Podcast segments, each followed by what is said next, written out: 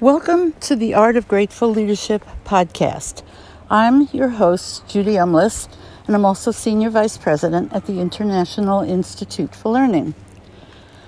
Today I'm taking you on another one of my gratitude walks in the beautiful Pennsylvania forest, and it just could not be lovelier or a more perfect te- temperature. I'm just enjoying every sound and every sight. So imagine it and let me take you with me. I wanted to share a very, very interesting experience I had with a book called The Listening Path The Creative Art of Attention by Julia Cameron. I read it and I participated in a wonderful Artist's Way class. That's Julia Cameron's uh, whole initiative, The Artist's Way led by uh, my local librarian, Anya Berg, who does a fantastic job of really creating a beautiful curriculum to go with it. And then I help her facilitate a little bit. So it's because I'm a big fan of this work. Now, in this latest book, she has different chapters about listening to the people around you, of course, listening to yourself, to your little child inside, and listening to your heroines, among other chapters.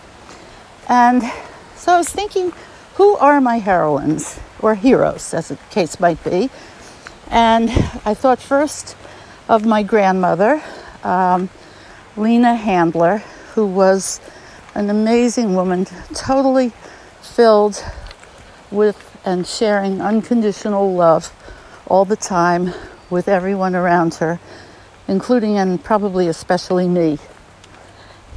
And I adored her. So she's definitely a heroine of mine. But I said, who else is there? And my husband, Bob Umlas, who some of you, many of you may know because he still writes me two love letters a week after 14 years. And uh, some of you have even asked for lessons, which he's happily and freely given. Bob Umlas at hotmail.com if you want to reach him. but uh, he said, What about Brene Brown?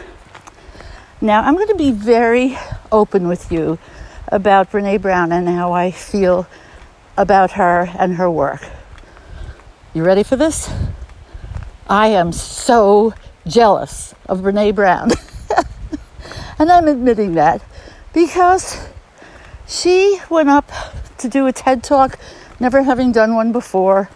And I think that one was the one that's now either the most watched TED talk in the whole world. She thought there were only 400 people there. And it's been millions now who have seen that talk. And I've seen it many times and I share it with all my classes. It's brilliant. The power of vulnerability. But I keep thinking, okay, grateful leadership. We've been around for, well, I wrote that book in 2013, uh, and I wrote The Power of Acknowledgement way back in 2006. And the power of acknowledgement is what everything rests on. It's the foundation of my three books and all my work. And recently, I created an on demand course called The Power of Acknowledgement, and uh, it, it really got excellent reviews, which I'm delighted about. But I don't affect millions, or I don't know that I do. I did once get, I'll tell you, a letter from the principal of a school in Nigeria who thanked me for the power of acknowledgement. I really did a double take because I never sent her that book, and she counted the stops it had made along the way, the people who had read it and passed it on and read it and passed it on. There were six. She was the sixth one. And that made me feel so great. But I'm also going to be very honest with you. You know, we've been trying to grow the Center for Grateful Leadership since 2016. And we're still tiny compared to where we think we could be, should be. And, you know, it's not like tens or twenties. It's, it's got a couple of zeros, but not, not a whole bunch. Uh, so I said, All right, Brene Brown, I'm going to have to ask her the question Julia Cameron suggested, which was, Am I on the right path? Am I doing the right thing? How do I do it in a way that has the most power and impact? Words to that effect. So I shortened it. I said, okay, Brene Brown, yes, you're one of my heroes, even if I'm very jealous of you. How could I be like you? And I listened because Julia Cameron told me to listen. You hear the water, by the way, speaking of listening? So gorgeous. Anyway, so I'm listening and it's quiet for a minute. And then she says, I hear it in my head. She says, Judy, you can't be like me. You can only be like you. And do it your way. Do not try to be like me. And for some reason, here I go getting weepy again, that was such a huge breakthrough for me. And very soon after that, here's another confession. Whenever I travel, uh, and we haven't traveled for 18 months, but my husband and I went on a little trip this weekend, this past weekend, to Cape May, New Jersey, and the weather stank, no other way to put it. Really cold, rainy.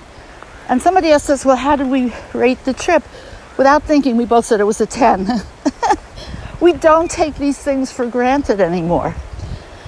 But anyway, so I'm I go into a popcorn and fudge shop right near my hotel, our hotel. And I met someone there.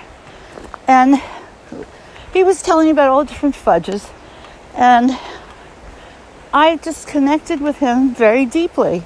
And since I always bring a copy of The Power of Acknowledgement with me, that's why I started to tell you before when I travel, I I knew that he was going to be the recipient and it was um, absolutely clear to me. So I wrote on the uh, you know, inside page, um, I said, You are a very special person and worthy of acknowledgement. And then I brought it to the store and uh, I gave it to him. And he was in shock. He said, what, why are you giving me this? I said, I wrote it and I think you're supposed to have it. And he read the title and he read my inscription and the tears started rolling down his cheeks. And he had really had some very bad losses uh, in the past year, very painful losses.